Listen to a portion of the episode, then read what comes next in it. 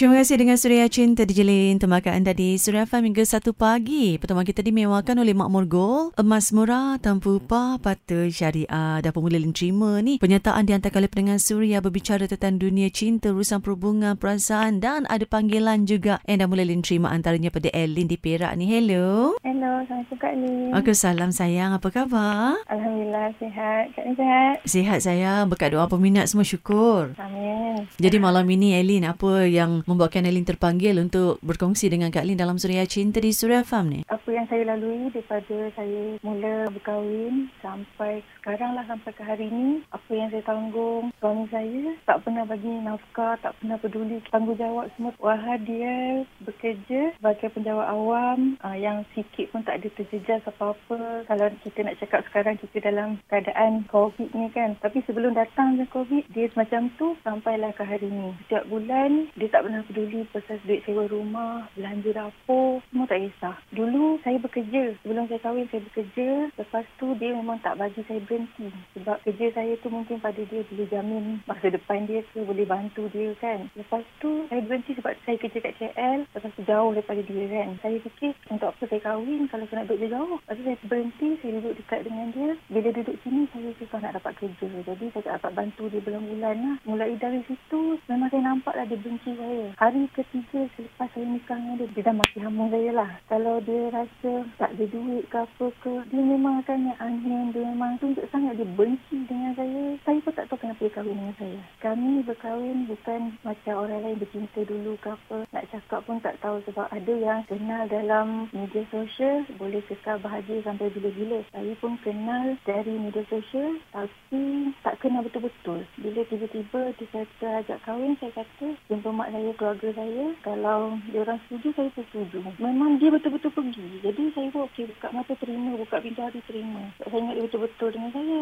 Tiba-tiba dah macam itu, rupanya dia, itulah macam mana saya nak cakap. Suka berhutang, gaji dia sentiasa tak cukup. Belanja besar lah. Tapi belanja besar tu untuk diri dia saja. Kalau dia naik angin tu, kalau dia tinggal, saya, saya rasa dia nak tinggal ke tepi jalan, dia tinggal je. Tapi dia balik. Saya berpandai lah balik sendiri. Ha, sampai satu hari, saya macam saya tak boleh macam ni lah. Asyik nangis, nangis, nangis je kan. Nak fikir apa penudahnya masalah saya. Saya fikir apa kemahiran yang saya ada. Ha, cari satu mesin jahit murah. Saya cuba jahit daripada tahun pertama. Kadang-kadang sebulan dapatlah oh, tempahan sepasang baju. Kadang-kadang empat lima pasang pun saya dah seronok sangat dah. Sebab saya duit belanja. Ha, lama-lama saya belajar daripada YouTube. Cuba cari kelas-kelas online apa semua. Mana saya boleh tambah ilmu lah. Saya keluarkan modal sikit. Saya buat banner gantung depan rumah. Hilangkan rasa malu. Sebenarnya saya malu. Saya tak berapa pandai. Tapi saya yakin saya nak buat juga. Alhamdulillah. Uh, hasil usaha saya tu. Setiap awal tahun saya akan dapat tempahan dari butik, dari kedai. Tempahan baju raya yang banyak lah. Boleh cover lah untuk bulan-bulan seterusnya. Lepas tu untuk tempahan personal pun saya dapat banyak. Alhamdulillah memang hidup saya berubah. Ini salah satu cara saya bahagikan diri saya sendiri. Walaupun luar daripada diri saya dalam suasana rumah tangga saya, saya tak bahagia. Dah berapa lama dah mendirikan rumah tangga dengan suami tu? 6 tahun.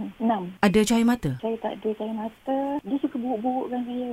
Dia cerita dengan kawan dia, isteri dia mandul lah, apalah. Sebagai seorang perempuan, kataan mandul tu agak... Sensitif lah. Ah, ya, betul. Dia merendah-rendahkan awak tu. Hmm. Ya, betul. Sensitif sangat. Sebab tu masa dulu dia cakap saya, saya menangis. Sekarang kalau dia berani cakap, saya cakap okey tak apa. Sebab saya dah pergi buat segala ujian kat klinik sakit puan. Saya tak ada masalah. Alhamdulillah saya tak ada masalah. Sampai saya cakap, ada kalau awak betul berani, awak pergilah buat saya nak tengok. Sebab Mm-mm. saya sekarang saya ada bukti saya tak ada masalah. Betul? Cuma saya tak nak malukan dia, dia tak pergi. Okey, bila dia tak pergi, dia tak apa saya biarkan dia pulang lah dekat dia kan. Macam tak berapa sihat tau. Dia punya perkongsian hidup tu kan? Betul Kak Lin, betul. Dia macam nak dengan saya ni untuk kepentingan dia je. Dekat tempat kerja dia, sebelum dia kahwin tu dia cakap, bakal isteri aku kerja ni, kereta aku dia bayar. Saya pun masa tu tak berapa cerdik sangat kan. Hmm, hmm, hmm. Bila dia minta tolong dari segi kewangan itu saya bagi je. Bila saya dah duduk dalam situasi yang saya nampak dia benci sangat bila saya jadi orang susah, jadi orang tak berduit, ah, baru saya bangkit. Masa tu saya fikir saya sebagai seorang isteri, saya bila saya nak apa-apa, saya boleh minta dengan suami kan dalam kemampuan dia lah kan. Tapi bila saya minta dia cakap apa? Kalau nak kerja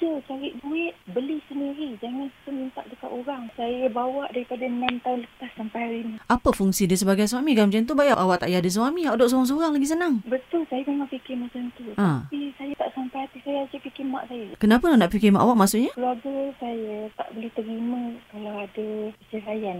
Saya cuba mengadu dengan abang saya, kakak saya. Semua cakap sabarlah. Sabarlah, sabarlah. Sampai saya cakap, okey tak apalah. Kalau sabar, sabarlah. Saya cuba cari jalan untuk bahagikan diri saya sendiri. Siang malam saya usaha. Kalau ditanya pada Kak Lin kan, Kak Lin rasa tak patut awak terus berada dalam rumah tangga yang sebegitu. kan. Kan? Ha. Ha, sebab dia bukan lelaki yang baik, bukan lelaki yang bertanggungjawab, apatah lagi nafkah langsung tak pernah bagi kan. Betul. Mengambil kesempatan atas kebaikan awak, dia pijak awak juga-juga kan. Pada Kak Lin, awak patut hentikan inilah. Awak tak perlu teruskan lagi kot kan. Saya tak tahu nak langkah macam mana. Sebab tu bila fikir dari keadaan saya ni, saya cuma fikir, ah, tak apalah cari duit bahagikan diri saya sendiri. Ah, dia peduli kan lantak macam tu. Setiap hari saya buat tanggungjawab saya. Tapi nampaklah dia tak suka saya. Nampak sangat dia benci saya. Hakikatnya dia tak hargai awak pun. Sebagai seorang wanita, apatah lagi sebagai seorang isteri. Betul. Ah. Saya memang sedar sangat yang. Ah. Sedar sangat. Kali harap Elin cubalah eh cubalah berbincang balik dengan keluarga kan. Erin perlukan bahagia Erin dalam rumah tangga kan. Dalam keadaan sekarang ni Kak Lin rasa Erin tak bahagia langsung dari hari pertama pernikahan 6 tahun lalu sampai sekarang. Elin menanggung pelbagai derita ni kan disebabkan perangai suami yang tak bertanggungjawab macam tu kan. Ya, Eh? Betul. Elin kuat dan cuba cari jalan macam mana nak selesaikan masalah ni. Jangan biar Elin terus dipijak kan. Kita ni wanita kita ada maruah diri lah kan. Betul tak? Betul. Tanpa dia pun kita boleh teruskan hidup dan mencari rezeki kita lah kan. Ya, Ha, sebab kali geram lah dengar cara suami awak begitu kan. betul. Kalau nak cerita memang terlalu panjang. Memang tak ada yang best langsung dalam cerita ni.